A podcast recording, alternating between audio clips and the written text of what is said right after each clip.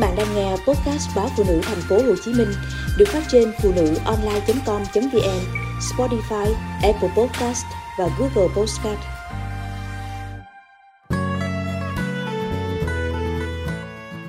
Nhớ chiếc bánh gối thơm nước lòng.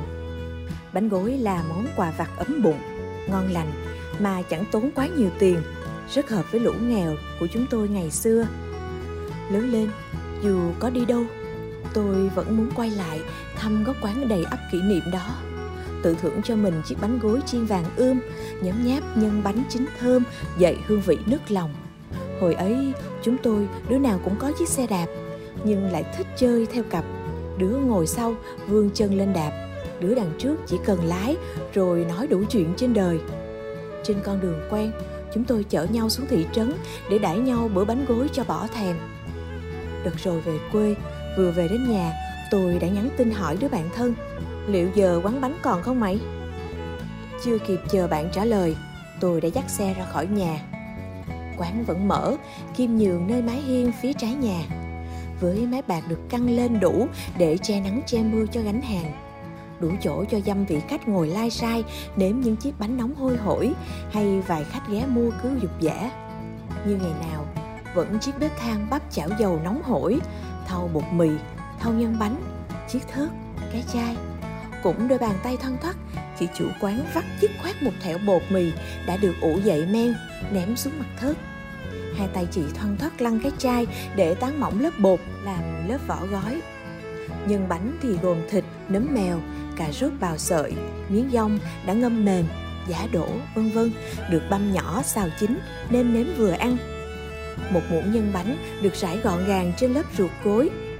Bàn tay chị khéo léo, nhẹ nhàng đắp bột thành chiếc bánh gối chỉnh chu. Chị liên tục nặng những mẻ bánh, lẹ làng thả chúng vào chảo dầu sôi nóng già. Người thợ bánh lành nghề như chị đủ tinh ý để canh sao cho bánh chín vừa tới thì vớt ra khay. Tiếp tục để độ nóng âm ỉ thẩm thấu giúp chiếc bánh vàng thơm dậy mùi mời gọi thực khách bánh gối ở Sài Gòn hiện có nét hao hao hoành thánh chiên.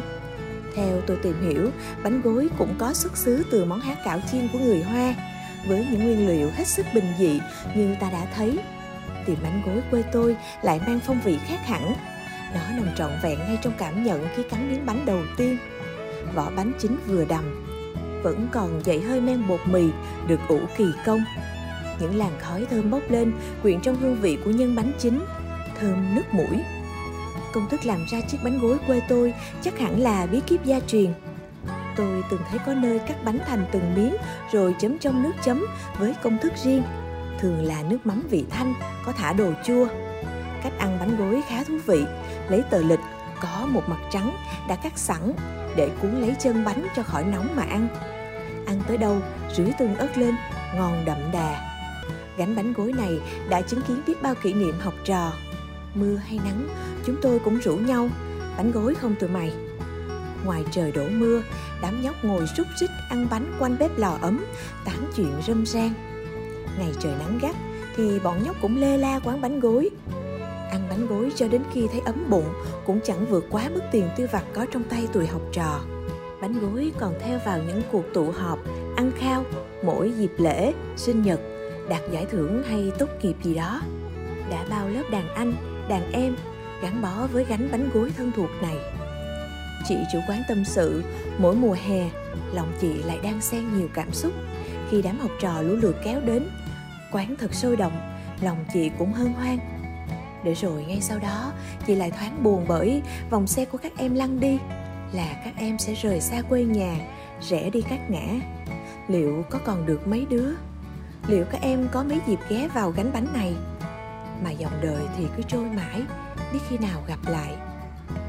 Dòng tâm sự của chị khiến tôi cũng trăn trở. Đã có dịp nào lớp chúng mình hội ngộ đông đủ chưa? Thật ra bao năm rồi, gánh bánh gối này được biết tiếng chủ yếu nhờ truyền miệng. Chẳng cần mất phí hay thời gian cho truyền thông quảng bá.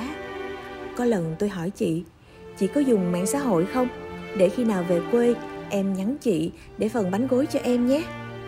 Không em ơi, chị mở hàng chẳng thể ngơi tay mà chị cũng chẳng dám hứa với khách có duyên thì gặp em cứ ghé chơi như tôi dẫu có đi xa vẫn nhớ rõ thứ hương vị chân chất lẫn tình cảm của người quê mình đặt trong món quà ăn vặt. Những chiếc bánh gối vàng thơm, nồng đượm vị ngon nước lòng đã đủ gây thương nhớ.